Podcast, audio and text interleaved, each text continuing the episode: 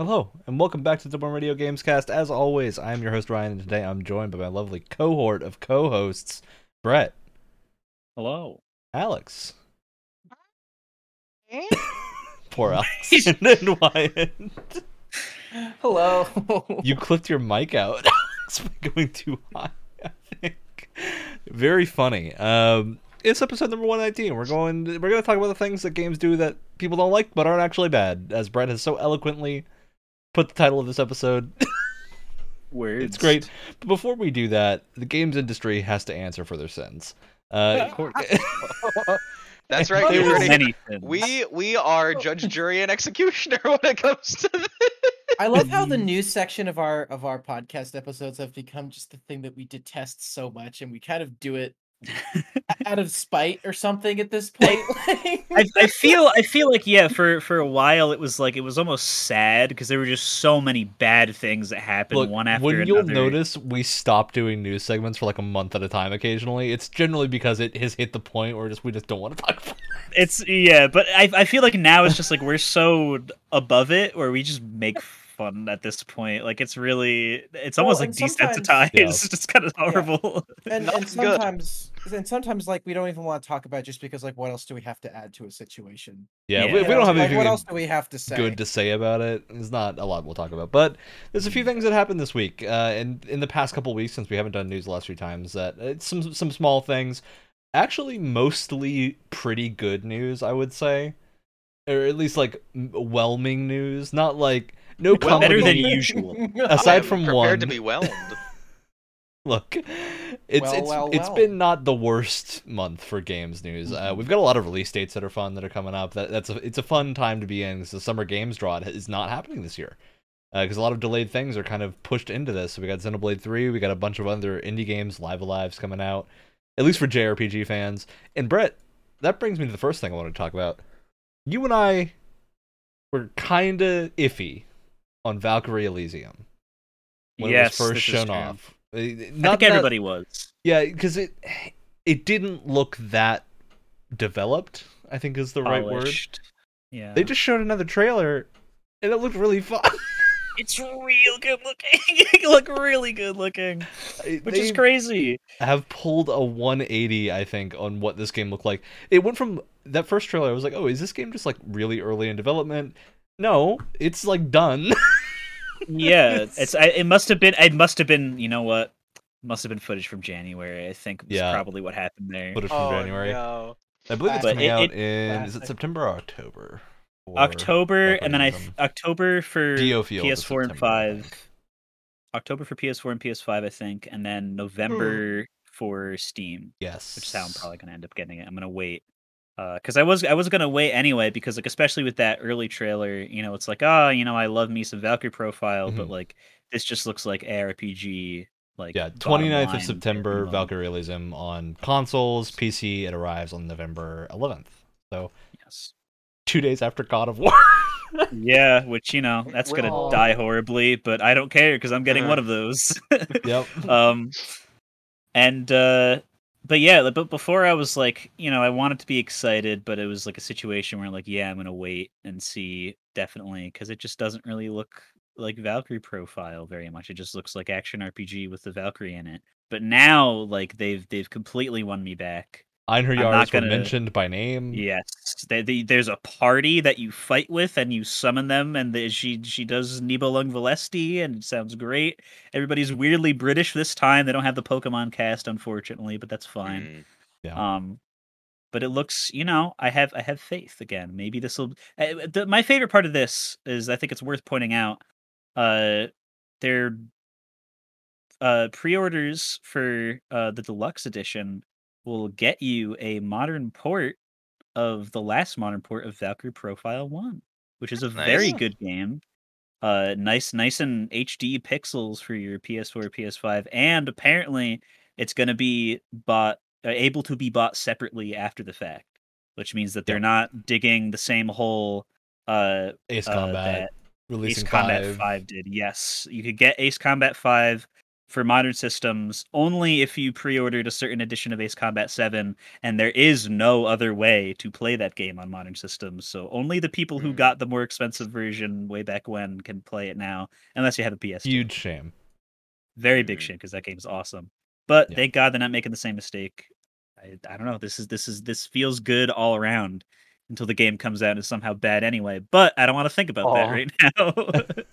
No, I gotta say, I, this this has convinced me that Square is still like committed to funding these. I don't want to like call them low budget games because I don't think they are like super low budget, but double A level JRPGs I think Mm. would probably be the, the right term of this in the Diofield Chronicles. Uh, I think Diofield is also shaping up really well. I was iffy on that game, and then the newest trailer was really good. and really sold me on the combat. It looks like this cool real time pause system transferred from like a classic CRPG into an RTS, and I think that's really cool. So, yeah, I'm, I'm excited about both these games. Uh, there's also Harvestella. I don't know I if that one word or two words? Harvestella. It's one word. It's the season of death comes and like ruins all your plant life, and then your your neighbors get real angry that the season of death is there. So you got to figure out why the season of death exists and stop it. Huh. like a it's a fun little farming game where you just have to you know gotta go contend with the forces of Gotta death go kill death. Of course. very square We have to kill. We we have to You kill know- chaos. Here, here's the thing. Here, here's the problem with all these games, though, is that they're all single player games, which is clearly a Oh, huge God. problem. what a I- segue. I, I, I this, have is, this is clearly a problem uh, if you ask our our entertainment gods, electronic arts. So let's, shall we? Shall we? shall we? what All right. better time than now? So- we'll end on Never. positive notes if we do this now. So Yes. for that. right. I, I wanted to throw in this fun little jab because uh it's just it's just too much fun. So uh EA being the geniuses that they are, uh Marketing geniuses. marketing geniuses, They're truly in touch with the people. sent out this little tweet saying there are 10, but they only like playing single player games. Which coming from EA is both hilarious. We, we just complimented on the last episode two single player EA games. Yes.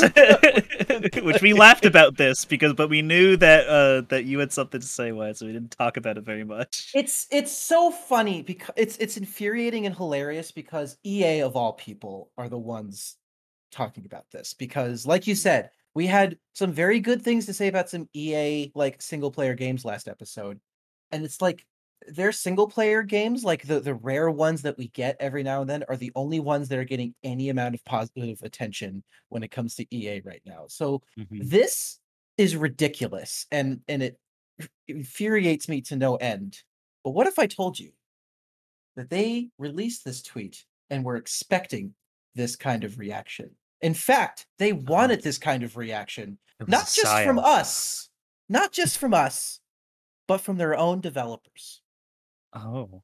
What? apparently I mean, I can understand that for publicity, but why in house? apparently there was there was this tiny little leak from uh, an unnamed EA dev that said that they were workshopping this tweet around before they sent it out and they were they were on like I think they used Slack or something and they're like talking to all their, you know, department heads and stuff and they're like we're going to release this tweet. Let's workshop some fun roasts to this tweet. That Uh, Vince Zampella, I want you to tweet this out when in this reaction out when we when we do this tweet. I, I want all these people to like intentionally dunk on us so that it will turn into positive publicity for our upcoming single player games. You know, behind this logic is insane to me. I do think it's really funny. Twitter ha- I, I hate that Twitter has become a game. If this oh is my true, god. This is this is what Metal Gear Solid 2 was made for. That that the game just predicted this exact thing. EA Ryan has I- become a martyr for itself. Ryan and I are watching The Boys season 3 in our spare time. nanomachines. suck. This feels like a bit. This feels like a scene from uh, from the boys. Like, not even kidding. This like you're in Vought Doesn't real. Headquarters. You have Ashley trying to come up with like some crazy publicity stunt or something to cover up for another ho- like Homelander mess up. This is the kind of shit that they would do in that show. It's it's insane. I I can't even. It's Wow. That God. is that is one of those things where I don't I don't know if it's true. However, I choose to believe I that that is the truth. Hope of my that is own the case because it's far Yes. funnier than the opposite. And the other thing is, so like I said, they were they posted this in their like you know Slack or whatever, and they were like, "Hey guys, you should roast on us." Everyone in that conversation was like, "Don't do this. This is really stupid. Please don't do it." it is. And like, and like, no one was on board. It just. I ah, think it's- it's generated publicity, and I EA to me, uh, and I think by a larger extent, most companies of any kind, even outside of games, or would take any publicity is probably good publicity as long as it's like you're you're not trouncing your own reputation or something. I think EA making a, a dig like this is just I don't know. I think people are, are gonna forget about this as in terms of it being a statement that was made and they're just to remember the fallout from it which if what sounds like the case is that that's what EA wanted is the the fallout to be the remembered thing so yeah i don't know i think this is an interesting But does the fallout like because like you but- said, they want the they want that like attention, right? But now Yeah. that we know that it was a staged thing, do you think it's Whether or not we know, same 'cause, kind of that- impact? i don't know what the source for this is so i can't verify how... USA Today was had like a some sort of EA source or something from what I yeah understand. so it's always whether or not that person 100% knows the logic but um, But here's the I thing, can- even if it's not a true story. It reads as something possible to me and that's a problem That's the thing. Even if this isn't a true story, there's going to be a lot of people out there who will just take it as a true story, just to like, oh, of course that's something EA would do. Like, like you know, yeah. screw EA. Yeah. And I feel like that's going to lessen the blow of what they were going for anyway, even if it's not true. Mhm. So Mhm. I I don't- feel like and at, at least for me because you know it's I, I don't have I don't have any statistics in front of me uh but at least for me like I'm so like cynical and and uncharismatic towards anything that EA does it's like okay well you're not going to win me back with that because I probably wasn't going to like buy any of your single player games new anyway Mhm. I and and now it's like at least from my point of view, it's like I you you're you're saying that fake or not, you you know you've you've run your you've run your false flag operation and you've uh you've eh, you've you've destroyed uh you've roasted your own uh devs that make these single player games that I have enjoyed in the past. Uh I don't immediately see the positive parts of that. I don't immediately go, "Oh, well in order to in order to prove EA wrong, I'm going to buy things that I like from EA." I, I, Hmm, and also, like, screw you. regardless, Like, regardless, no. regardless of whether or not this was planned or whatever counts as being a quote unquote mastermind at EA, the devs didn't want it. They didn't want it. Yeah, in the story, they didn't want it either. Well, and that's that's my question that I have for for you three. Like, what's worse if this was an honest tweet? that Anything EA like, does is oh, worse." Screw single player games, or is it worse that it was like a stage thing and they were trying to get this like reaction? Like, I think the stage thing is definitely worse because the stage thing shows. I think that they are very misguided in what is Mhm. going to work. But again, like it's hard to tell because the thing I think we've all learned about marketing from various just real world marketing examples is that you can from the outside you have no idea what is actually working to the company. So Yeah. it's really hard to say from us outsiders whether or not this was a, a tactic that if it is a tactic is good. I think that the thing that it being a tactic represents is that they had some intent behind this that maybe wasn't very good or was just very Mhm. misguided towards what quote unquote gamers want. And I, I- think that as opposed to this being like a lone tweet that one person made on their shift probably just like a, a bad decision, I think stands out as being more of a company wide misunderstanding than a single person's Yeah. iffy choice. because this this is more again if this is the case this is more nefarious and more underhanded than just being like okay let's put in the extra couple dollars to really like boost mm-hmm. the advertising of our single player games and really make sure that people know about them and know what these are about and make sure that they get the love that they deserve. We're not going to stack two of them on top of each other with the same release date within a week of each other or something like that. We're not going to we're not going to destroy Titanfall 2 with one of the best single player first person shooter campaigns ever period and screw it over with another really good first person shooter game battlefield 1 within the same span of time. We're going to actually take the time to make sure that these releases are advertised and planned properly. No we're just going to uh, try to see what happens uh, we're going to we're going to go to the, the the petri dish that is that is twitter we're going to see what poking and prodding it with little like it's like a like a mad scientist. It's, it's so stupid like just shut up and, and be a normal company you, you weirdos. Funny, It's so funny you dumb. Should mention petri dish because sometimes that's the only culture people at EA have. Oh. Whoa! It certainly right. seems like it with the decisions they make. I'm gonna move us along so we can continue to talk about things and get to our actual topic. But before we do that, Please. I want to talk about Skate. The Skate's coming back. Skate Man. 4 is officially just going to be called Skate. Uh, we've seen Ah. gameplay footage from a number of things. We've gotten reactions, a public beta, or quote unquote, not public, but a, a sign up um, beta is, is happening that you can currently sign up for, uh, likely followed by some public thing later on.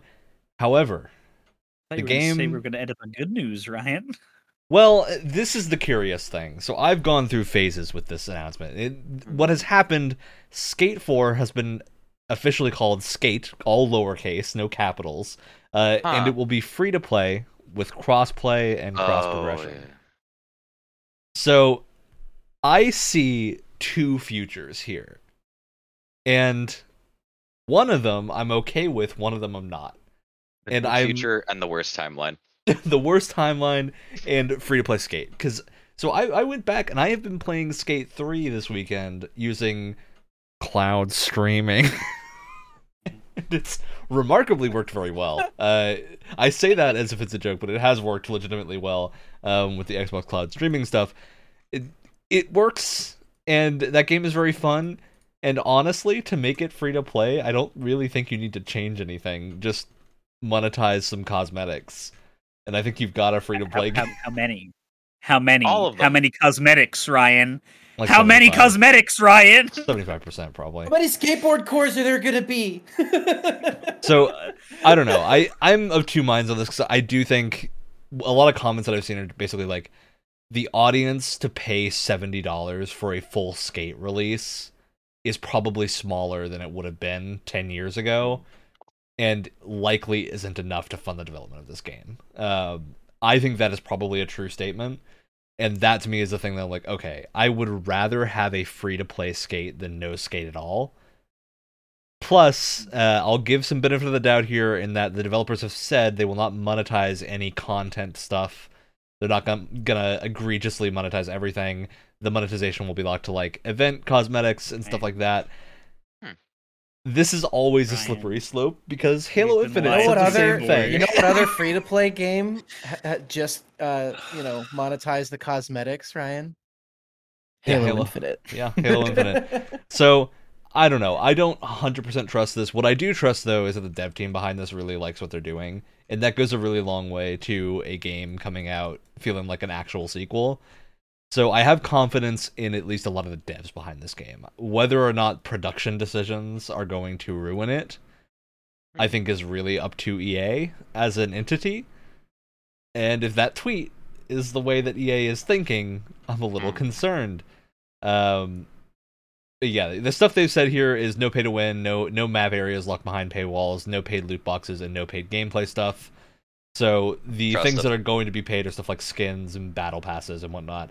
And I honestly think like if you're gonna do skate monetization, the best way to do it, real life skaters. Have have you be able to buy real life skaters to play as, and then you get your your custom character at the start that you make, and then you can buy. Say you want to play as I don't know Tony Hawk. Tony Hawk's got his own skate franchise. There's no way he's gonna be in this game, but Time It'd be funny purchase- though. it Time would to be purchase Tony.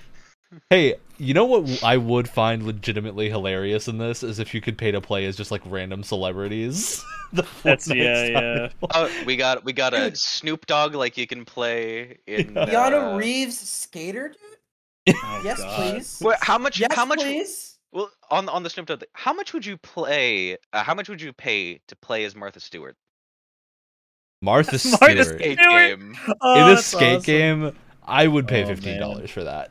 Does, does she does she have voice acting by the real Absolutely. month? Okay, then that Okay, makes voice acting twenty five. How much money would you pay to play as Geoff Keighley with his uh, with, and you have this awesome As just, much as like, he range of customizable the kicks? price of his kicks is It, it's like you know how you know how the the the joke slash truth with Nier Automata is that like 2B's butt has like 45 quadrillion tris in it or something. Oh Geoff God. Keighley's shoes in skate will have twice that amount at least per shoe. They'll, they'll be the most oh God. photoreal video game prop since the Monster Energy drinks. yeah. They, they've, they've been photo scanned, and there's enough poly, and there's the same amount of polys as there are atoms in the You, actual like, you- you shoe. play the game, the engine. You you play the game and it runs just fine. You play as Geoff Keighley in one of his pairs of shoes and it just halves the frame rate because Yeah. it's so high. I, I'd shred as Hideo Kojima, dude. Are you kidding me? That'd be awesome. I do gotta add, Ooh. so they did do a feature reveal, and I'm super curious what you guys think of this. So they revealed a feature called uh, Collabo Zones. Weird name, not a huge fan of the name. The gist of this is there are It zones. sounds like something from MTV. It does. There's zones in the open, which is like oddly appropriate for a skating Yeah. game. Uh, they are zones of this like city that you can skate in that you roll up to with other people, and you are you're in a session. You can all build a level together. So it's like collaborative Mario Maker, but for skating. And That sounds really fun. I think this sounds like a ton of fun. I am super worried with this game being free to play. This is going to get grief to hell within the first week, and you will not be able to play these zones. Um, I hope they have like a, an answer to that because like a, like a custom game lobby kind of thing. Like yeah, th- this feels to me like if the people playing this are all people that want to play skate and like are really into skating games, it's going to be a ton of fun to do to these little Wait, like just- collab zones. I, I just had a brain blast. I'm sorry to interrupt you. Yeah. a, a free to play new release with a multiplayer forge mode on release. I'm I'm sorry. I'm, I'm a little confused about that. I thought that wasn't possible. I thought did Well, these not- these Not these people some at this these people at this don't dev team must have people that are actually hired to work on it until the project is done and not just contracted for six months and then they have to onboard new people. That that, that must be how they so work. much. We're not supposed to have this kind of technology for another 10 We don't plus have the tech. I am very confused about how these guys got their hands on some of the, the spiciest tech in the industry. I, I do not understand. must must have been. Yeah, I have two. I have two possible answers to this: time travel, or just a better gaming chair. true, true, true. Oh Yeah, I'm- I'm- T- cautiously optimistic for this just because I do believe the dev team behind this definitely because a skate game is not going to get made without the dev team caring. That that's a legitimate yeah. thing I think of. This is a genre of game that is so easy to make a bad skating game because you have to get everything right. You have we- to can we- nail all the stuff. Can we cut back to this episode when the game comes out and it's Oh, terrible? no, and we have like the Benny. Hill theme going? if that happens, Like, I will listen, cut yeah, that listen, video the, myself. the, the, the, the, like the, the amount of minutes we could make of a montage of us saying how awesome Oh, Battlefield no. 2042 is going to be. Yeah, I'm, I'm, yeah. I'm just I'm just Did saying. actually Uh, happen? Oh, we Uh, were. I, I would rather I be was excited. optimistic than than a pessimist when it comes to I skate. agree. I, I- I don't want I to would- believe that they'll ruin skate. I would like to also believe that, you know, at some point it just has to get beaten into the thick skull of EA that maybe this isn't going to work and we should stop doing a bad job. Like, how many times does Brett. one group of people have to fail hor- like, catastrophically badly? Over and over again without stopping multiple times in a direct row. I You're wish I could be an optimist here, but the skull of EA that you're trying to beat sense into, it, it's it's like the villain Hammerhead from Spider-Man. I mean, we say this, Oh, but EA did release Apex Legends, and Apex Legends was extremely well received for m- most of the first like two years it's been out. So For a while. yeah, for a while it's gotten It's interesting. gotten but I think. I think most of the people with those complaints are people that have just played the game for too long. so, Probably also that. I do think there's a lot. But I, There's a lot of room for this to go wrong, and I think there's a lot of room for it to actually work, and I really hope it works. listen, if you're Mhm. If it's an Stewart. EA if it's an EA multiplayer game and it doesn't have respawn anywhere in that in uh, you know on the front of the box, you know, Reason for caution. all all all caution to the wind on, Mhm. on that. I mean, at this point, I'm also cautious with respawn. So A little. yeah, i- it's a it's a situation, but I, I think for the most part, we're in a good spot here. All right, it's time to talk about our actual topic. We're going to talk about the things games do that people don't like that aren't actually so bad. So, as far as my right notes, as far as my notes go for this, was this personal opinion or stuff that we should actually have researched? Oh, this is 100% personal This- opinion, but okay. yeah, Okay. Yeah. this is a, a fun little Oh, thing. just personal opinion. Just shred everything. Or are Uh, saying your opinion is fact? I, I'll I'll I'll go off the the notes that I uh, took uh, while on shift at work to to start uh, because I think Of it's worth pointing out. Uh, I yes, this is this is personal opinion. We did not conduct scientific research that everyone that disagrees with uh, the things that we're about to say are factually wrong. Uh, you this are, is but just that's besides I the I it's yeah, it's just that I would rather people stop complaining and just play the game Yeah. that these things are in. I instead of also being think we're, we're hoping to give a little bit of developer insight here as to what devs, at least in, in our like history when we've made indie games and whatnot, what you might think when you're going about a mechanic that may at the first like test seems like something that players won't really like. Yeah, Th- There's reasons you Uh, do a lot of these things, uh, and I want I want to kind of dig into that and, and show that sometimes when you you go after a thing like a poison swamp in a game, maybe it's there to make you confront your preconceived notions about what how to play the game and try something new for a little while. hmm yeah, and and I think it's also worth pointing out: are there really like unsalvageably unsalvageably bad examples of all of these things in games? Yes, Absolutely.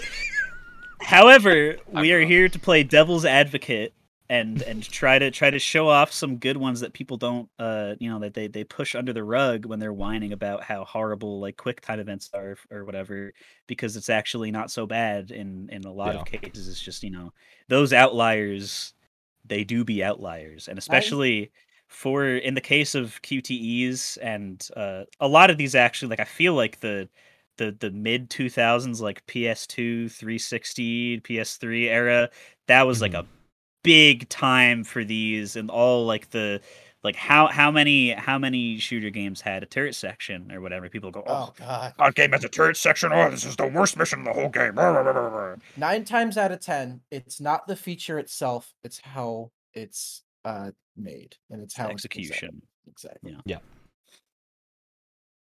Yeah, I, I think this is a really interesting topic, and I want to pull out one of my favorite franchises here because I think it does every one of these that you can probably think of in at least one of the games, and that's Yakuza. Yakuza, all of them have QTEs to my knowledge, unless I'm forgetting one that di- for some reason didn't. Um, but it would be weird if it didn't it'd be very right? strange. Most of them have turret segments. Would it even be a Yakuza game? Many of them, in fact, all of them have like at least 15 mini games that are just random things that range from extremely simple to more complicated than the average fight in the game. Um, with with like a dragon, did that change at all? Were the QTEs mainly in the combat special abilities, or are they still you know well populated? they're throughout? mostly in combat in, in Like a Dragon, but I think it's because the game is not like an action game. It, it doesn't expect you to be on your toes the whole time when it comes to a, a combat sequence, whereas in like Yakuza 0, Yakuza 6, or whatever, it, it transitions from cutscene to combat pretty seamlessly, and so they'll generally use a QTE at like the start or the midpoint of a boss fight to make you Mm. kind of engage a little bit more in like a cinematic sequence, which I think in Yakuza games tends to work really well, with a notable exception of some of the early bosses in Yakuza 1 and 2, because those games are not very generous with checkpoints. Oh. And if you Oh. fail the QTE in the final boss, that's actually like Oh, a three part no. final boss, with one of the most infuriating sequences I've ever played that did feel very good to get through. So it served a purpose, but I was not happy that it did. Uh, yeah, it can feel a little cheap when you Mhm. mess up the QTE and get exploded and have to replay the entire sequence again. Um, I think that's a, a relic of the arcade days that probably doesn't need to exist anymore. But if it's well done and as long as it doesn't push you back too far, I think they're a lot of fun. I think QTEs get the job done really well. And don't even get me started on turret segments. I love them. Yeah, but but my my my To have a imaginary gun with endless ammo. Yes, Oh, yeah. my my imaginary imaginary undiscussed plan for this is that we go uh, one hated thing to another. So if we if we've if we've begun on on QTEs, I'll, yeah, we'll I'll- do the QTE discussion. I'll branch off that for for a bit. Uh, but I for for me, a lot of a lot of these uh complained about things are really just like they're they're good pace changers to just like say say you're playing Resident Evil 4 and you just went through your your your big old section of shooting shooting a bunch of Spanish zombies in the head and making them stop run at you with chainsaws and whatnot. Uh, and you're like, oh man, I'm safe now. I'm gonna go through this thin little passage to get to the next area. Guess what? You better start mashing X, baby, because there's a boulder behind you. It's gonna, it's you're gonna mash it really fast. It's gonna make Leon play the run animation too quickly. It's gonna look really funny. But I'm sure, probably for a lot of people, first time playing that, you probably were not expecting that at all, and it probably got exactly the reaction of, "Oh God!" that they were probably wanting from you. Uh, oh, now it's like a Napoleon boy. yeah, now it's like a like a memed on thing, but like it's to the point where at least in uh in RE4's case, like a lot of the people that I see like talking about what they want to see in the remake, like they hope that like the quick time events are still there. There's an entire boss fight in RE4 that is just a knife fight with quick time events and button presses you have to press at the right time Yeah, that's And that's just multiple it. Yakuza bosses. and and they, like people people who love the original and have built their entire internet careers off of Resident Evil and survival horrors alone want those to be similar or the same. Like, I feel like that should say something because you could really do them like perfectly fine. Like how how many I mean it's almost like like rhythm game levels of like satisfaction when you get them Mhm. right. Especially if they correlate to like the actions you would do in combat. Yes. like they have you have a dodge button and then when you're an attack's coming in it's like left on the It stick and comes up on dodge at the same time or something it's like Mm. d- you do kind of the actions you would normally do except there it's in a much more cinematic way i think it totally works really well Yeah. So, because I, I I knew that the, the QTE discussion was going to come up at some point, and I think it's a really interesting discussion. And what I wanted to focus on specifically was I want to focus on two games where essentially the entire game is a QTE, but one of them does it really well, one of them does it really poorly. I want to mm. start with the bad one first, and then on the good one. Has anyone here played? Has anyone here played Dragon's Lair before? The old dragon's lair The the the, animated arcade, one. the arcade, The arcade game? I know i what have you're played talking the about, arcade yes. game once or twice So- yeah It is so at the time it was it was like at the height of you know the 80s arcade boom, right? And it was this super interesting like idea for arcade machine. We're gonna get Don Bluth, legendary Yes. yeah. animator of like Secret of NIMH, all these classic movies. We're gonna have him come in and like do this gorgeous animation for this awesome like medieval fantasy action game. But here's the thing. It's all animation, which means you're not controlling a character, not in the traditional sense. You're, you know, hitting up, down, or it's it's like sword and then like up, down, left, and right, I think. And you have to hit it Mhm. at the exact moment. And sometimes something might blink, and it's like, oh, you have to like your sword will blink, so you have to hit with the sword or whatever. But you die once, go all the way back to the beginning. And you got to make it through the whole game Mhm. and especially if you were playing it if you were a kid in the 80s you're playing at the arcade uh, and you had to pay every single time you died that's kind of a pain in the Money butt eater. that's kind of a pain in the ass That's that's how they get you. it's it's i mean it looks gorgeous it's don bluth animation which means it looks great but you know that's i feel like especially nowadays i mean you can play it now without having to pay and that's something but would you really would you really want to i don't know it just it doesn't i've i played a bit of it because they had it on like psn or something um and i tried it at like a friend's house and i was like eh yeah, this ain't doing it for me. This this is cute and the animation is great and it's cool, but like that's kind of all it has going for it. The other end of the spectrum, you have One Finger Death Punch, which is such a fun game. I don't know if anyone here has played it. Oh yeah. One Finger what is Death it? Punch What's like is a quick awesome. synopsis? I guess. Um, so all you so all it is it's like a it's like a arcade action game right and all you do is hit left and right that's it you have enemies it's a 2d game you have enemies coming in from the left and Ah. right you have like a range of attack and you can just hit left and right when they're in your, your It range is. A, attack. it's a game you can play with one finger. Is the, Yes. the pitch? Uh, for it. okay. ideally two one for each side but you can play it with one hand if you know you're Yeah. Well, it's because if you're using a controller, you're you're just using one finger on a D-pad to do it. Yeah. I did it on mobile, which is a great like Mhm. platform for that, so it was a lot easier to do two thumbs. But um and then like as your combos increase, like your your distance increases, so you can hit enemies from further away. There's also different colored enemies where you have to hit it in like a certain left right pattern. There's like uh weapons that they throw at you. So if you attack it while it's in your range, you can throw the weapon and you can catch it and throw it back at them. It's awesome. it's super cool. And it's only two buttons and really when you break it down the game is just a, is this one big qte but it's Mhm. so fast paced and it relies and it still has some sort of skill involved in it that you're not really thinking about that while you're playing and it's just it's super like fast paced frantic and it is just so much fun When you were playing it, did you find that it, it, it took on any aspects of sort of like a rhythm game with that at all? Was was there a a a, a- flow that you found yourself in? there, there's a flow but with a rhythm game it's like you have that that constant like rhythm going on a, that, on a beat. on a beat. And here it's it's not really like that. There's a lot more um uh You're not having to time it quite as hard. Yeah, there's a lot more freestyling going on.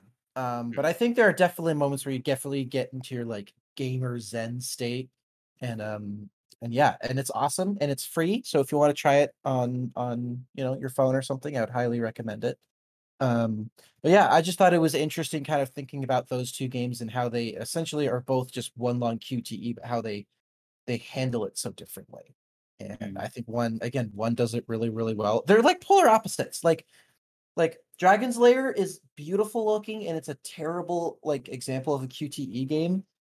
One Finger Death Punch is one of the like cheapest looking games you'll ever see. It is literally like stick figures and like it's it's so it like it is not a very visually appealing game, but for like a very simple like left right button game, it is so much fun. They're like almost exact polar opposites of each other.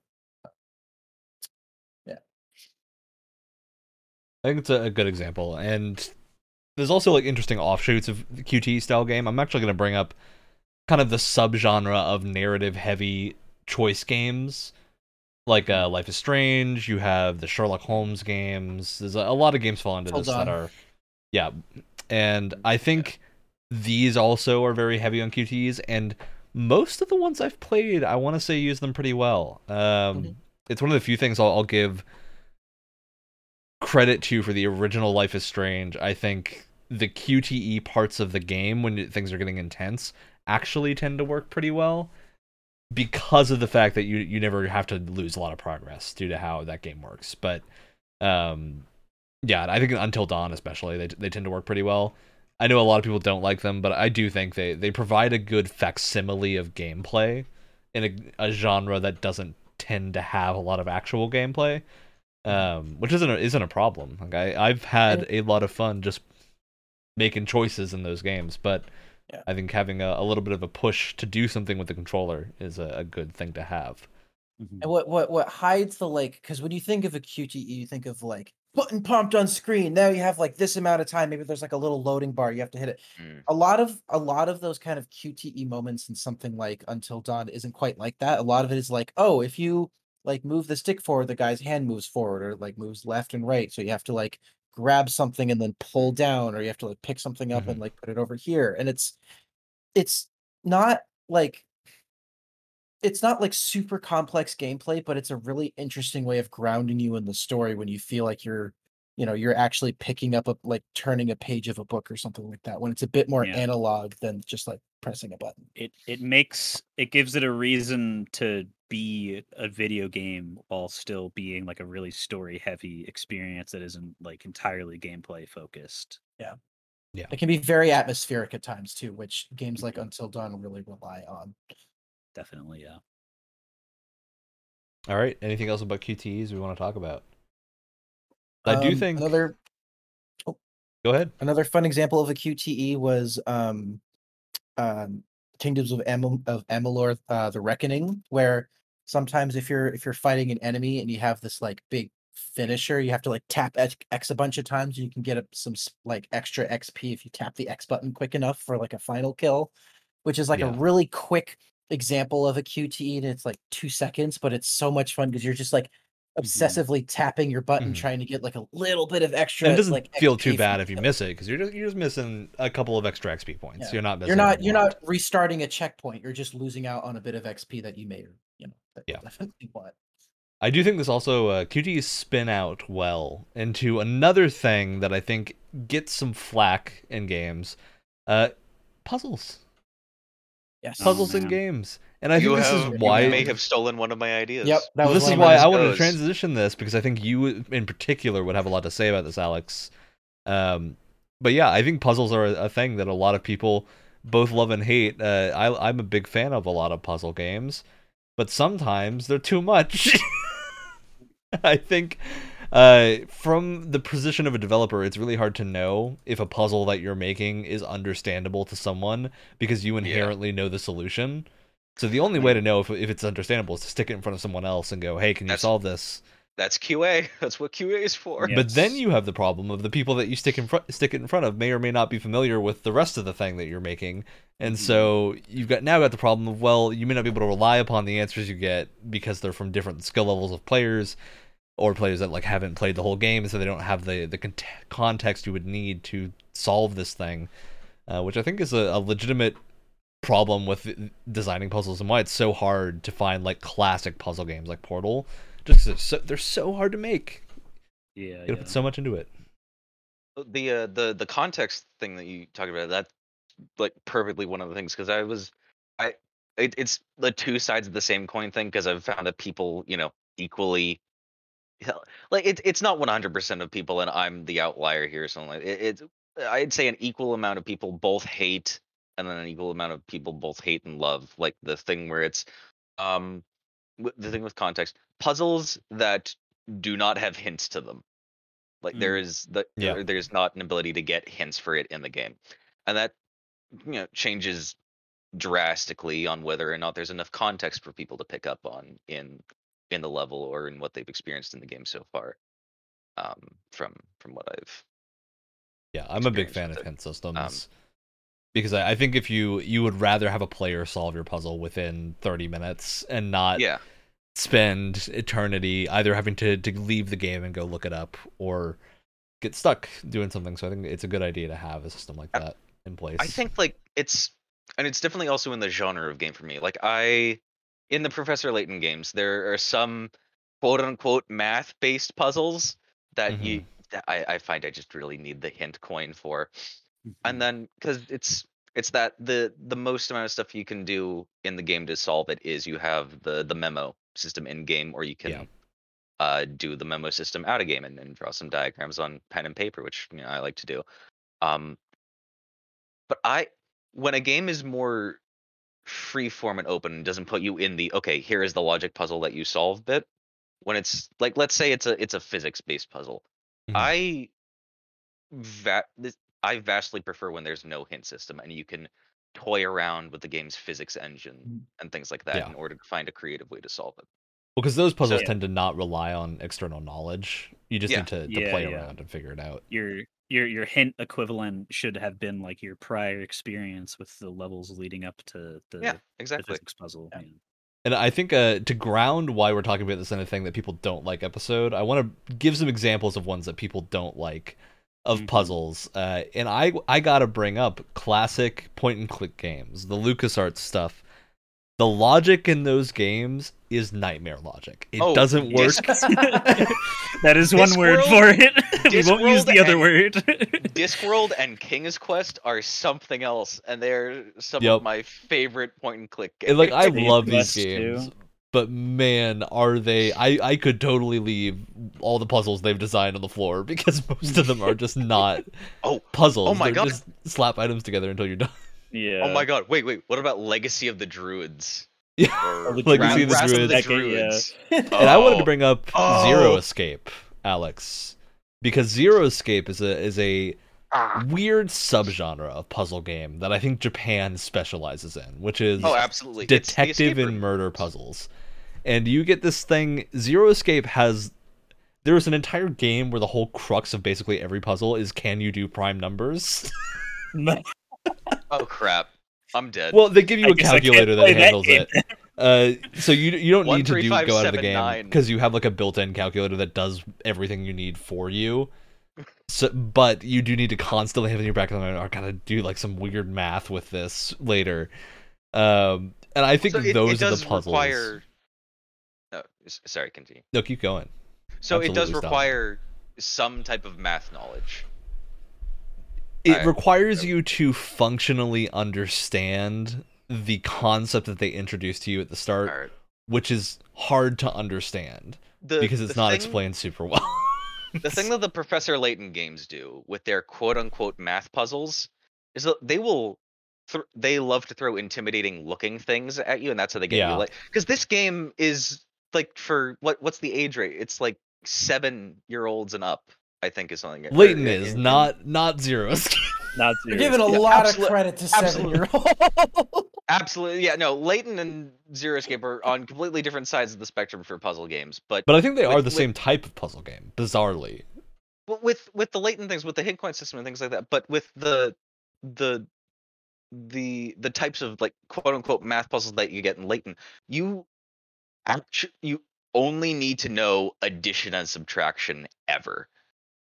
There, like something will look like you need to. Oh, you, there's a quadratic equation, or there's some type of line graph thingy, or some weird geometry or trigonometry thing that you need to do with angles and things. No, it's it's very it's as simple as putting a, as like, putting the circle through the circle hole or the square the, through the the circle don't hole because it's small this. enough. Don't overthink this kind of puzzle.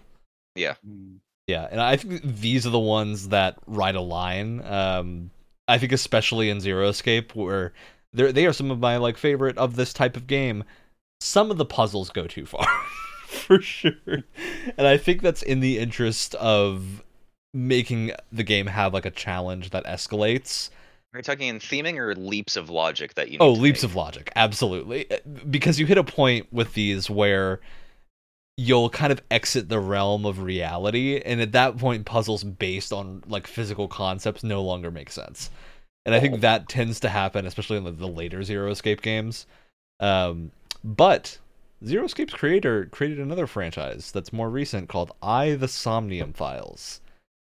And the reason I think the puzzles in these games, which have the same leaps in logic, work way better, is because they take place in a nightmare world. Yes. Of someone's place in- dreams. yeah. so the the Uh. them being dream logic is expected. And in that way, instead of having to instead of approaching a situation where you're trying to think through a logical conclusion, you're trying to think through what would the character whose head I'm in consider this object to mean. Like if, if I'm in the head of someone who murdered someone with an ice pick and I look at a lock, do I open the, the lock with a key or do I stab the key into it like it's an ice pick into someone's skull and then turn it? And you're like, well, Mhm. that's obviously the answer. And I think Yeah. that that works astoundingly well in the the context of it being a dream world. Um, yeah, I, I think it's a very unique situation that that game puts puzzle mechanics into. So hmm And I, I have I have recently uh, I've I've played more of that game now. I did I, I did pick the, the left bird cage or whatever. Yeah. Uh, I they they make a point to point out to you, uh, if you if you pick the the other option of not of like uh. It, it- it's either putting the, the ice pick further into a picture, taking it out, and it's like if you try to push it in further, the character's like would a person would like a kid who just like did that like really want to do it again? I don't know. Maybe you shouldn't like that. That Yeah. sounds kind of weird, don't you think? Well, that's the hit system. Is you have a yeah. running commentary of the characters around you, kind of reacting to what you're doing and giving their thoughts. So if you do something wrong, you have a, a thing to fall back on because in this game you have time limits, and so you need to not mess up too badly, or else you got to restart the section. But it's very generous with allowing you to like have a, a checkpoint mid puzzle. But it is a, a fun system to make sure that you are engaging with the puzzle and ha- still have some pressure on you. So Yeah. I think it's a really good system, uh, and and it solves the the dream logic problem of old school point and clicks, where now it is a dream, so dream logic works. Yes. Yep. And another another thing like like puzzle adjacent because sometimes it has puzzles in it but it's a more broad term is what i like to call single player downtime and you see this in a lot of like your your third person narrative sony games where like Mhm. uh you, you just had this big combat encounter but now we're gonna push some boxes around and move some ladders people are like wow puzzle. and people are like wow uh, Shenmue these- chores. the, this gameplay sucks because uh, it, uh, it, it- these add nothing to the game whatsoever. And I say no. You're wrong. Slow down. Exactly. Oh, It, oh there. it does these these I go. do two things. So if you think of like like God of War has some light puzzles, right? Not not it's not a puzzle game, but it has some like uh some puzzle elements sprinkled in through you know in between combat encounters and stuff. And Optional uh, last for Last of Us one all that jazz. e- exactly. Last of Us One has uh, boxes and ladders. Last of Us Two has the ropes, which you didn't use enough of, but you know that's besides the point. Um, and what these do is two things. One is that it does amazing things for the pacing, because especially with something like The Last of Us, you don't just want combat encounter, combat encounter, combat encounter, because it gets really, really old. And also, it's just for a story-driven game, you're not allowed to get as much narrative out if you're just fighting people all the time. yeah, people a will very quick, quickly grow to hate your game if you don't give them Yeah. some variation. Yeah, exactly. And it's just not that kind of game either. You can get away with something like that in like Doom 2016 because that's the game. The Mhm. game is Yeah. shooting demons in the face. Well, even It's then, you have like know- parkour and platforming. Yeah, and they, they- and they expanded on that with um uh Doom Eternal. Eternal. as well. There's a lot more like, you know, in between sections which I quite liked. But um it you know, it allows for just to like ah like slow down for a minute and just kind of let you kind of soak in the environment that you're in because if you're moving things around you're talk also to a taking character. in that's the other thing is that it, it does it does great uh it, it makes massive strides in like character development and just having two characters talk to one another. If there's one thing that naughty dog always does really really well it's just you put two characters in a room and you just have them talk to each other. Like they they're so good at dialogue writing. No matter how you feel about last of us 2 there are some great little exchanges between all the characters in that game and these moments are great because it allows these characters to just talk and just have this great back and forth with each other. And for narrative driven games like that, it's really, really important to, uh, you know, to have those moments. And so I feel like I get it. There's, it's pretty light. It's pretty sparse gameplay wise. You're just moving around boxes and ladders. I get it. But you're also playing a narrative game. So you have to have these moments where you just allow the narrative to take over while you walk around. That's kind of what you get with these, with these types of games. And you're either, Mhm. you know, you're okay with that or you're not. And that's, that's, you know, if it's not your cup of tea, it's not your cup of tea, but that's what you get with those types of games. I think an- another thing, kind of on a similar line with that too, that I, I thought of while you were talking, is that like this is this is a a big thing, especially with uh like when when uh JRPGs first became 3D and let you walk around on a 3D plane and like look around the dungeon from a third person perspective and didn't just have you like you know from the top down and stuff. Uh you know i i think they like it was kind of seen as an opportunity to expand on what dungeon crawling could be because i i've i've i've played uh i'm going to compare two obscure games that no one else here has played but i'm gonna i'm, I'm going to ask you to bear with me uh, Oh. i'm going to compare the dungeon crawling in shin megami tensei digital devil saga and Shin Megami Tensei Strange Journey. Strange Journey is a DS game and a 3DS game where the dungeon crawling is like as classic as it gets. It is like third person, just UI on the screen, and that environment is squares, and you move one square at a time, and you can slide left and right and and turn and navigate person? on on a grid. First person. Uh, you never see yourself uh, during battle or whatever. Your Yeah. your your battle UI comes up on the other screen, and you just see the demon standing in front of you. It is like super super simple. The dungeon crawling in that game, if you do not have the stomach for it, will make you want to die in real life because it is literally it is literally you walk from square to square to square, random encounter, and that's it. That is what dungeon crawlers were for a pretty long time until 3D things allowed things like in Digital Devil Saga from the same series on the PS2, you navigate that in a third person 3D perspective. Now you have some 3D brain teasers to go about. There's no like math thing or anything, but it's like you know, you ever you ever you ever seen or play like laser chess where there's like oh the the one thing is shooting a laser out and there's a couple Ah. mirrors on the chess uh, board that you have to move around and make the laser go between them like that level of stuff. You can't really do that in old school like versions of the same game because you just don't have that perspective. Before you're done with this, I want to bring up another game that nobody else here has played, which is a franchise called Etrian Odyssey. Because yes. Etrian Odyssey is the the strange journey approach of Guys are You are these doing- up. These aren't real. they're all real. They're all real games. Uh, they are first person dungeon crawlers where you go through tons of dungeons with lots of classes that you have, but they're more modern. These are a modern take on that very classic approach. With the one change that makes these so much more fun is you don't have a map. And instead you have the to draw itself, the yeah. map. And that means you're engaging with it so much more because as you go through these little areas where you which you only look at as grids that you slide left and right and, and rotate on uh, in first person with a D-pad on a DS. Oh my! That's how This you is, play it's for the these DS and 3DS. Wow. Yes. Yes. Um, they are wonderful games uh, that are, are great dungeon crawlers, and they make exploring the environment just complicated enough with these map making tools that you can actually have a lot of fun mapping them out. Especially because the DS has the stylus, so you've got like a great solution to mapping something in it. Yeah, I just think they're they're really unique takes on how to make a more modern approach to that first person style of dungeon crawler without high budget and without doing a lot of fundamental changes to it. So yeah, I think it's it's interesting how different series approach that same thing. Mhm.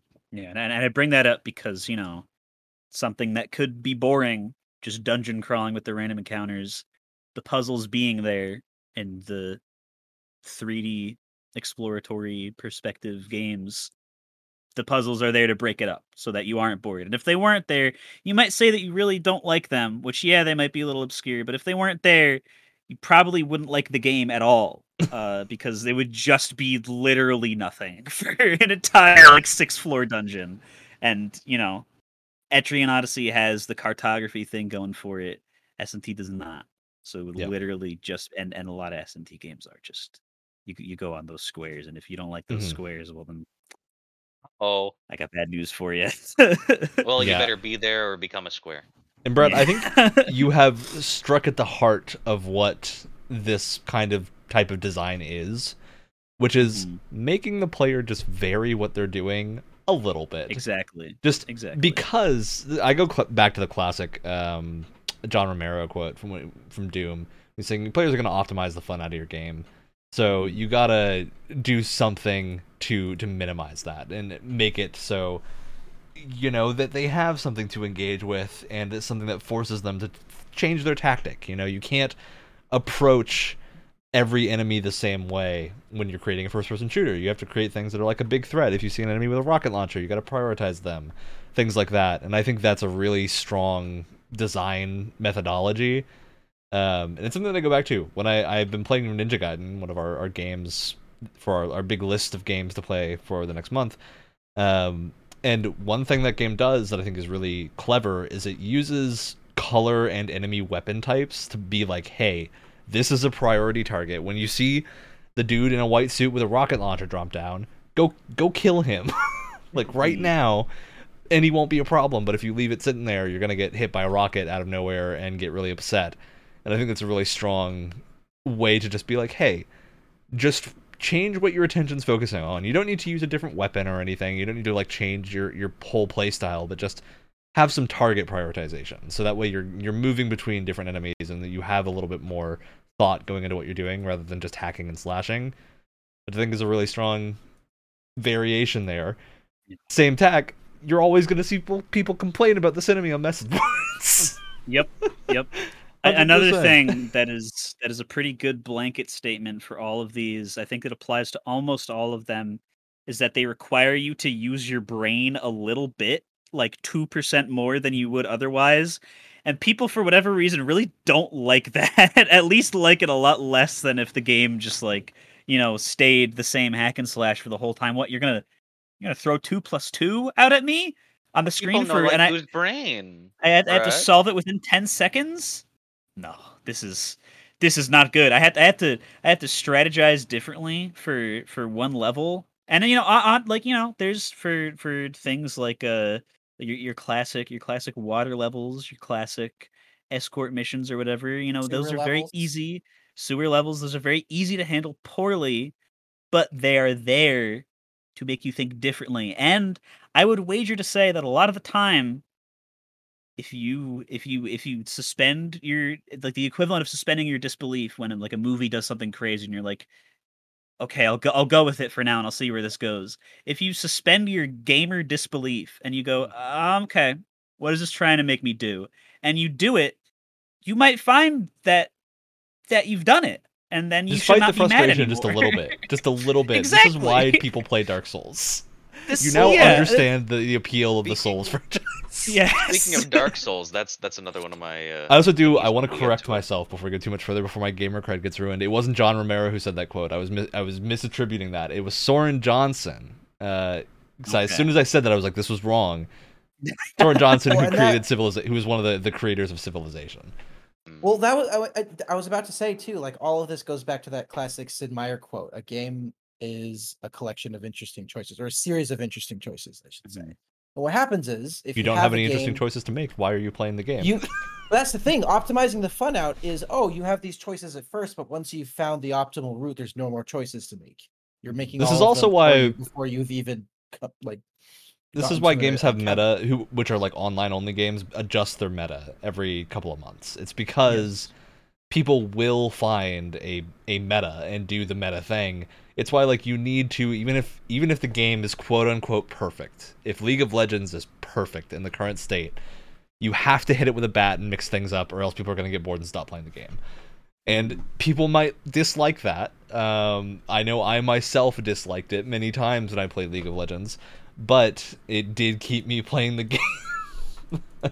And at least has a reason, like a good reason for why they do it. It's not just like we are here to ruin your fun. Screw you, no, asshole. you want people to play different characters. Now, Yeah. the, the inverse of that is sometimes a character doesn't get adjusted, and that's just as much of a problem. if like Hmm. something is overpowered and it never gets a, a nerf hammer, or if something is underpowered and never gets a buff, it's like the the issue that happens with old Destiny exotics and like old Mhm. items in certain games. It's the the Dark Souls one problem of some of the weapons are just really bad and unfun. Uh, and so you, you run into that issue with a lot of games, but it, it's you got to pick and choose your battles because you can't adjust everything all the time. So That goes back to something we've talked about before, where it's like that that developer and, and fan base kind of back and Yeah, forth. do you listen to them Yeah. or not? Yeah, yeah. The reality is that there is not as many developers in charge of like a single system as you might think. So they have to pick and choose what they change because a lot of the time, if you have got the same people making content for a new thing as adjusting the old game, you, every time you ask them to do a new thing, you're you're adding more that these people have to do, and something has to give, right? There's got to be something that that gets cut. So it's the unfortunate reality of of a team that has to have a, a limited size. You can't keep expanding forever. You know, you gotta make your choices as to what is worth adjusting. Sometimes I'm sure people make the wrong choices, but go ahead, Brett. Speaking of something that has to give, uh, Alex, we interrupted you before. What were you going to say? it was like five minutes ago, but I did not forget. Oh no! What You're, was you're I about to going lead say? in. You look down at your notes. I think you Oh, might have a note about something because you looked down to your left. Are there no notes there, or Was were it- you just no, looking? no, no, no, no. Was it was it the Dark Souls bit that I mentioned? I think Yes, it was that Dark was- Souls. that was- yeah. You were Oh, about that- to that was off into another- something. that that was another thing if we were going to lead into like another um not not topic but another section of Go the, for it. Take us away, That was Alex. Um so with the dark souls thingy and this is also you know somewhat tangential to the to the no hint puzzle thingy that i was doing uh games with either a fixed or no difficulty setting to change Man up. It- yeah Get good. it, it's That very is- much because I'm, I uh, I really admire Dark Souls and the people who play it, and I love watching it being played. I myself can't stand it, unfortunately. I like there's Souls likes that I love, but I don't like the mainline Souls series. And I've yet to try Elden Ring because it looks a little too similar for me, unfortunately. Um, Understandable. but I I I I love the gameplay aspect where it's it's not really and and this is less of an Elden Ring or a Souls like thingy because you do level up in those games. I I like the the fixed or no difficulty where you are forced to still adapt and overcome just by thinking about it or trying a situation or Mhm. getting good and improving your skill level. like the the game isn't going to to stoop to you. You have to rise to what it's expecting from you. Yeah, which is not it's not something for everybody also but I, I i don't i would not think that someone is less of a person for trying something and being like oh this isn't for me. This is i, I don't like when the game is this hard in this way or whatever which i think is, is probably something that should be spread around and thought by more people. And on the other end of the pond too, you have to be like, listen, like you may not like these kind of games because they're too difficult for you, but you also have to acknowledge that there's a lot of people that do love these games. If Elden Ring sales is anything to go by, there are a Mhm. lot of people that love Yeah. that kind of game, and it's just healthier for the industry that they exist, even if you don't like it. Yeah. the, the design vision of a game can mandate that yeah it is tough as nails or hard to grasp at, at some point but the the journey of finding it out and then mastering that content is is really something else and Yes. it needs to be respected i agree Yeah. yeah I, I think there's a I do think this is the the one that if there was unlimited manpower on a project, unlimited time to make something, difficulty settings is probably something that almost every game could have outside of like puzzle games that it would make sense to have a difficulty setting of a puzzle because you know, you if you have learned the game to that point, you're probably capable of solving the puzzle. And if you're not, that's the puzzle is poorly designed. So I I think this is one of the ones where like if in a perfect world we, we could have all these things, I think every game would have difficulty options. Because I, I think Dark Souls is a classic example, but the prevalence and massive popularity of mods for Dark Souls to change how the game functions. Hmm. And not even like make them necessarily easier or harder, but more just like change the tone of the game. And to more like you, you can really change how it feels by making it a little bit more high fantasy like and giving things like regenerating magic and stuff like that and it, it feels like a different game. It's not the same thing. It's more of like a power fantasy, but I think it is still like a really fun, valuable experience. Um, but you're not going getting the Souls experience. You're not. You're not. You're no longer. If you do that, you aren't playing a Souls game anymore. You're playing Mhm. a, a different type of game, which is not a bad thing. It's just with it's not Souls what Souls is designed to be. So, yeah, I, I think if Souls were to ever get a difficulty option, that's probably the way they would go. Is not, hey, we're making we're adjusting numbers settings. We're doing things like making the player have access to more stuff and whatnot. yeah and yeah Change around how how the combat fundamentally feels. So, Mhm.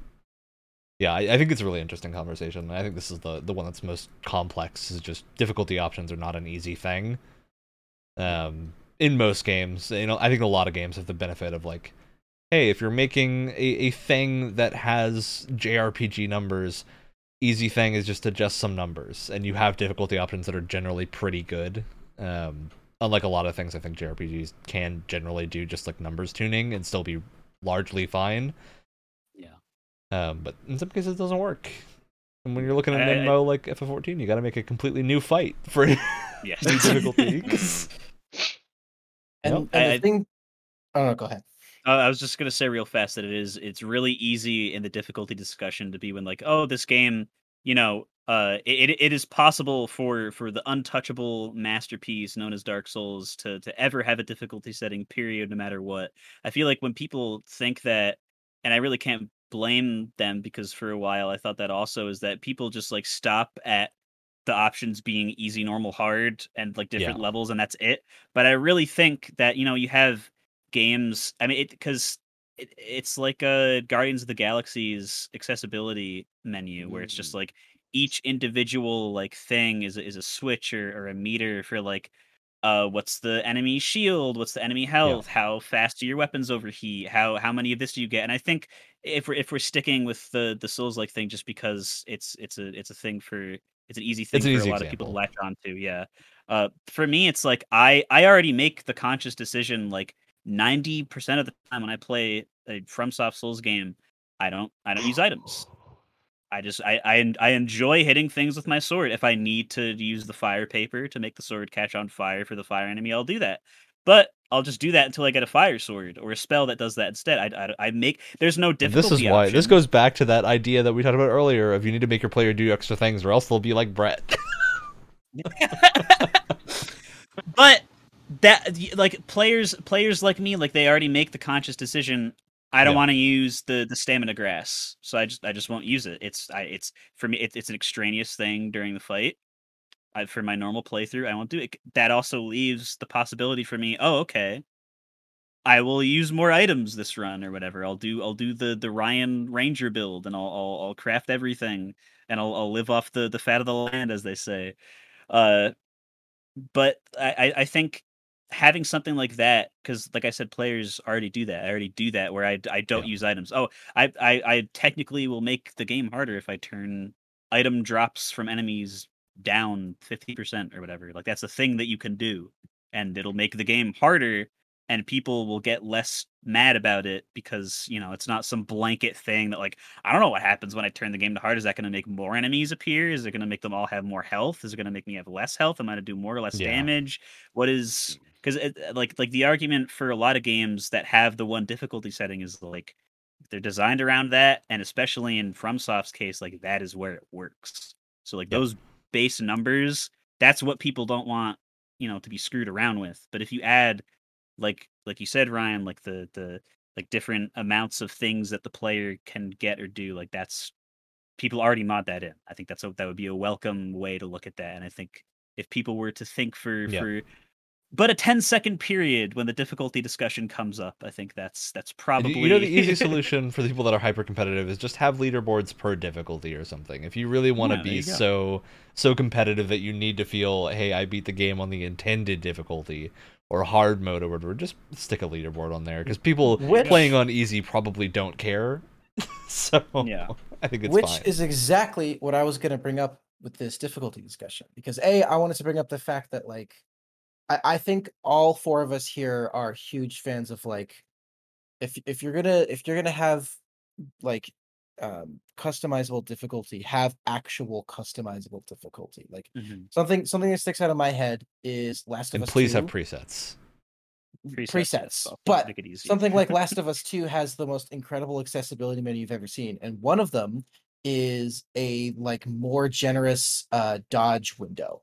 So like you can have like the like uh the you have your your like basic window or like the default window, but you can have that be much more generous in the options if that's something you want to change. And I think the best example of this, I don't know if anyone played Thief, the uh I think it's like 2014 the Dark Saga? remake. No, the 2014 remake, which was not a Oh. super well received game, but it has one of the coolest customizable like difficulty things that I've ever seen because they do everything. Item prices, like how quickly enemies can spot you, like uh how many like how many warnings you get when when if people like see that you're there, like all these like really cool minute difficulty things that will really change the game. And the cool part is for people who are like, oh, I'm going to play this game on the hardest difficulty, like whatever, you get extra points on a leaderboard depending on how you set up your settings. So if you have Mhm. something, if you have a specific difficulty setting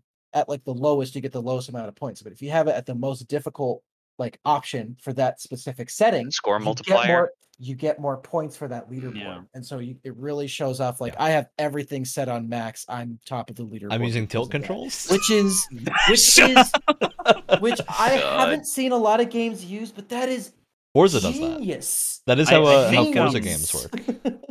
Master Chief Collection also, if you're doing the par time and par score runs, or if you're doing a LASO run, every every non funny, non wacky skull that you add like has like a visible like score modifier that comes up on the screen. Like if you do, what is it like? Uh, is Thunderbolt the one that makes the the higher ranked elites appear more often or whatever? Like like something like that that would actually matter in gameplay will Mhm. give you like a 1.5 score bonus or whatever. So if you're trying, if you're, oh, I, I can, I, I want to play this level, but I want to get the the par score really easily. Well, I'm just gonna turn Thunderbolt on, and that's the game's harder, but I get more score for it. So I get, Yeah. I, my number's bigger than my friends. Haha. there you go. Yeah, I I think it's always a bigger fun di- option. uh, number than my friends. Good save. All right. uh, let's see. What else? What else do I have? I've got a I've got a bit of a hot button kind of uh one here if we want to get into that. In know, and How end of hot's our the button? discussion here. Open worlds. How do I leave? This open is- world design. this is its own long- topic. How long did you leave that one on the stove for, Wyatt? That's uh, Let me that is here's that is here's the uh, here- here's the notes that I have for it. You know, I got a couple pages of notes. I'm here. gonna say um oh, we're already pushing close to time, so I'm gonna push open world to its own episode probably next week. I I agree. Give me time to write a response. Oh my god, his counter thesis. Jesus This- Christ. it- feel It's like- free to expand your notes in whatever way necessary. I like- must be prepared cut for to like this me issue. furiously writing down notes, and then I look over at Brett, and he's like, It's yeah, yeah. It, it's it's that one scene in, in like like the All GIF that everyone posts from Death Note where it's just like I'm, I'm laying like, down the hammer now. This is gonna be next week's topic: is open Yeah. worlds. Which we've already talked about for a whole episode. We actually we haven't again. talked about open worlds in about a year, so at least. It's time to revisit so the topic. we're we- we're okay to talk about about them again. This time, uh, Here's, make sure here's Pandora's each- box. Just, just, Just open lift that right up. up. Just So I will say for, it for open. For your arguments, make sure that uh, the opposing counsel has access to all the information that you're doing, that you have. yes. You know, any any evidence, make sure it's shared between both parties. Ryan's the judge. I'm the court stenographer with a with a stutter. oh, sorry. Yeah, and I I will not be unbiased. I, I can't wait to find out after all this time that we are all at the same middle ground and are just Hey. different kinds of rude to each other. you, you know what my uh, my job title is? yeah. Uh, Uh, Mm, Ryan, Ryan Well flexing then. his job title in episode. Ooh. we'll we'll have a conversation about this because I I got things to say. my in in that case, then I don't think any of us are turret segment designers, Yeah. but I would like I you would like know. Little do The- I, I, I've, I've, I don't work at a liquor store. This whole time, I've been the turret segment designer at Activision Blizzard. A liquor uh, store is actually the name of the game company he's working in. Uh, I, I would like to chill for a moment for my favorite mission of one of my favorite games, and that is Black Cats in Call of Duty World at War. I thought the game was Black Cats, and I was really confused. No, I said mission in game, and then I stated in name order mission and then game. You've been Yeah, I got confused because you said in game, and I thought you meant in the game that you were about to say. Yeah. I see. However, you know, I feel like COD gets a really bad rep for its turret segments. And to be fair, I have not played anywhere near every COD game. However, I love me some World at War. That game rocks. They will never make another World War II game like it in the AAA scene because it is just so disgustingly brutal and bleak and horrid. but Black Cats, man. I mean, in the middle in the middle of your first person shooter game how you know you've done you've done the the the d-day style amphibious vehicle invasion mission you've done your sniper mission you've done your stealth mission you've done the, your your regular shoot shoot exploring caves going through uh uh, uh fields and and tanks and stuff what more could you possibly do? Well how do you put planes in your cod game? They don't really that's not you know Planes, boots on the ground is exactly you have to hit all three of those. And the way that you should do a plane in a cod game is just put put the player in one of the big ones that has a lot of guns on it. Yep. play play some like i don't even it's like it's not breakbeat but it's just like like drum and bass in a world war ii game and just have someone scream at you while uh, the sound of zeros firing at you just just like take the rear turret go hurry sergeant! It's like i'm pressing right bumper to go to the rear turret stop yelling at me. And it's just a full 15 minute mission of nothing but that just the same like pounding pounding bass drum planes constantly coming at you the turrets you're using are constantly being switched but it's still a turret segment because you're just sitting there you're pointing your gun with infinite ammo and you're just shooting at the things. I there's nothing wrong with this mission it is a perfect mission but it's a turret segment. So i guess automatically from a lot of people's point of view it should just be bad because it's a turret Yeah. segment. Well, and while we're on the topic of Call of Duty turret sections, one of another one that is very uh very famous in this series is the AC-130 gunship mission from um Modern Warfare. Mhm. The old one, not the new one, yes the old one. It's I I I'm I don't think it's as like uh in terms of gameplay, I don't think it's quite as interesting because you're just switching between three different guns and you're not running around the ship. Mhm. But thematically, it's fascinating because of how Yes. brutal it is, but also how detached everything is.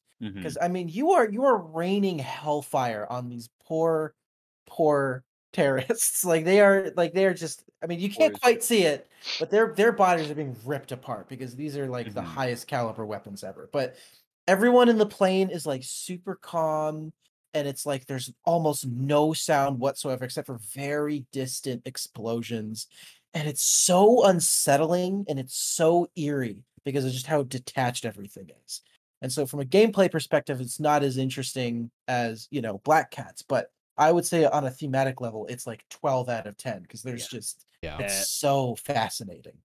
that that exact kind of atmosphere of just showing off not the not the the awesome patrioticness of definitely real life warfare but the brutality and utter bleakness and horrible horrible human nature in real life warfare is what like that era of cod is good for like that's what they were trying that's it might not seem like it from the way that people talked about it but when you play it especially like like me now as an adult like playing world at war and modern warfare like yeah this is this is like this for a reason this is like i i, I guess like way. when i'm yeah i guess when i'm 10 i think it's awesome but now it's like oh my god this is horrible the things that i'm doing to these people There's a there's a reason you don't get characters like Reznov in modern Call of Duty. It's Mhm. because the mentality is just completely different nowadays. yep exactly Everything changed with Modern Warfare 2. Now, uh, everything changed. All right. I, I do want to, while we're on the, the topic of turret segments and things like them, I want to bring up a little segment in Final Fantasy VII Remake. Oh god. Where right towards the start, you get on a motorcycle and you have a rock and fight on the back of a motorcycle going down a Oh, thing. And I know why I yes. didn't like this segment. I didn't like and- the I second like one. I didn't like the second one. The second one was way too long. And like the, See- the like late half of the game. filtered I hard disagree. I think You were there when I I was. I know I was there, and I was hard losing my mind. you were also missing a lot of button prompts. Pretty wrong. Running into the side of it and things. Um, yeah, I think this was great. I, I'm a big fan of these little goofy segments where you're on a, a motorcycle or something similar. Every Platinum game basically does this. Uh, most of the Yakuza games have very similar things happen. And I love these segments, even if they're very janky, even if they're very poorly implemented, because it's a really good variation and they generally only happen once or twice. And I think them only happening that little bit of time makes it really fun to just have a distraction from the normal gameplay for a little while. I just love I love having these weird little mechanical things where it's like you can tell they they went, hey, wouldn't it be cool if we had a fight on a motorcycle? And someone went, hell mm-hmm. yeah, and so they made a fight on a fight on a motorcycle. Yeah, I, I love that. I love that for them. Mhm. Like man, I think they're just goofy fun. it's like I want to fight on a motorcycle. Okay. yeah. okay. And I do agree that they are often poorly balanced, not super well executed, and can be a little bit or very, very, very long. It, it's not that long. it's really not. this game is like 70 hours long beforehand. Um, I think you probably played the darts minigame for longer than you played the motorcycle racing no, section. this the second one, like where you're escaping the the whatever headquarter building, whatever. It was so long. it was so long. it wasn't that long. It's it's like it's like maybe just over 20 minutes including cutscenes, Which there are like 10 minutes of. which there's yes. I yeah, I, I'm a huge fan of these segments. I I think Don't you diss my dart minigame. I think it's important That's the part he singles out. if you're gonna be playing them for more than like 30 minutes over the course of like a 20 hour game, you you need to start putting a little bit more care into them. Mhm. But if I want to do it once at the start of a platinum game, and I'm gonna get a cool segment where I'm a police officer on a motorcycle with a JoJo stand, then yeah, I want to I want to play that. I don't care if it's a little janky. I think as long as the the presentation is there, which I think is the most important part of these, you're Mhm. good. I, I think you're golden. As long as I can suplex the train. And, and Yeah. to be clear, I'm having fun. I, I did have fun with the first one because I didn't think it overstayed its welcome. I just thought the second one did. But for what it's there, it's a lot of fun. I just it got old very quickly. and I love that opinion for you. oh my god. Brutal. I sincerely hope there is an airship flying minigame. I just- Moving part two. That's mandatory, hope- and you have to do it every time. And I Ryan, let me just say, from the bottom of my heart, I love how much of a passive aggressive asshole you're being right now. It's so great. I'm so happy for you. I'm I so hope so when you glad. finally when you finally boot up Forspoken, you bastard. I hope it starts on a 45 minute motorcycle race segment before you get into the isekai fantasy world. Oh that is my that is my Oh. hex upon oh, ye. Oh god. Wait, wait. Brett, you mean you hope it starts like the Tron remake movie? Oh god. I mean, yeah, I guess. That would be a pretty No, good start, though. but I That'd be like fun. that movie. So Tron don't. Legacy is awesome. I don't know what you're talking That about. is a good movie. That's That the best awesome. music video ever. right. Well, True. that's it. We we've done the show. We've arrived at the end. This is when it happens when we go too far off the rails, which is topical because we're talking about rail segments. Hey! this is true. Oh, Wow. man. Ugh, it's it's the time for shoutouts. It's the time to end the show. We're gonna be back next week with our open world throwdown. At this point, that, that's what this seems like it's gonna be. Challenge has been issued. Truly ready for this to become an unmitigated disaster. Oh god. It will be. I, I am Oh ready for Brett God. and Wyatt to begin to create a permanent rift. Oh no. Oh, yet, Oh an- no. yet yet another one. Oh no. Mark has been made. Yep. Mark has been Brett, no made. matter what happens, I love you very much. I want you to know Of that. course. Of and. I love that that for you, Wyatt. That's the end of the show. It's shout shoutouts time. Who has something ready and I ready to go? I got one. Um, I don't want to shout out the boys. I want to shout out the experience of Ryan and I watching the boys, which is a which is a different thing. So Ryan and I, we've been we've been we're a little behind on the boys season three. We're catching up. I think the whole season is. Yeah, we decided to watch Star Wars Rebels instead, which is definitely the right idea. Oh my. really get us prepared for for the tone of the boys. God. Yep. Um. So okay, again, I don't want to listen. The boys season three, I'm liking it so far. I I think it's I think it's a good show. I think it's a good season of TV so far. But And no spoilers, don't worry. uh, no no no spoilers. Um. But th- there are there have been so many moments during this season where Ryan and I are speechless. And we we don't know what we're watching. I have never in my life watched a TV show, movie, whatever, where I actually gagged, like dry heaved before. And the oh. boys now takes that title as the first of anything, any visual medium that has made me almost throw up. It is more gory than any slasher movie that I've ever seen. But it wasn't even the He's- gore that it made me was not throw even the up. gore it was that a got very us. specific thing, and I'm not gonna say what it is, but it was stomach churning. It was Is the most season- disgusting thing. Is season three the one where it was reported that they ran out of fake blood? Yes, and within within ten minutes of the first episode, you wonder if that's the scene they're talking about, and then it just gets worse from there. Oh my god Keeps going. It's a good time, but man, it's a lot. there, there have been a couple times where Ryan and I are like, I think they We've had to pause and like time. wait a minute a few times. I need I need Yeah. to watch season two. Um, all right, luck. I'll take this next. Hey, I remember just a little while ago, I, w- I was shouting out the fact that there was a, a little trademarking of Warriors of Orochi 3 Ultimate Definitive Edition, and that we might get a definitive version of the best Warriors game. And then they just dropped it on Steam last week with no fanfare. It's not full price, astoundingly for Koei Tecmo. It's it's a forty dollar release with all the all the DLC from the consoles, aside from like a few miscellaneous things that probably had licensing issues. But it's like the best version of this game, and it's Nice. cheap on Steam, and I've been having a blast playing it now that I have access to all the overpriced DLC from the other console versions without having to pay more money for that, which is great. So Good. it's it's great to play the best Warriors game, which came out 12 years ago at this point. I think. Wow. Who's Oh next? man. Uh, I'll I'll go so that this doesn't end the podcast in a weird way. I, I guess with one of the with one of, with one of my with one What of you, you know never with with one of those Alex's funkalicious quotes bits. Yep. Um, never say I- again. what? That- That's funkalicious for you. I'm s- um. So, uh, so I heard that. Brett, I hate that for you.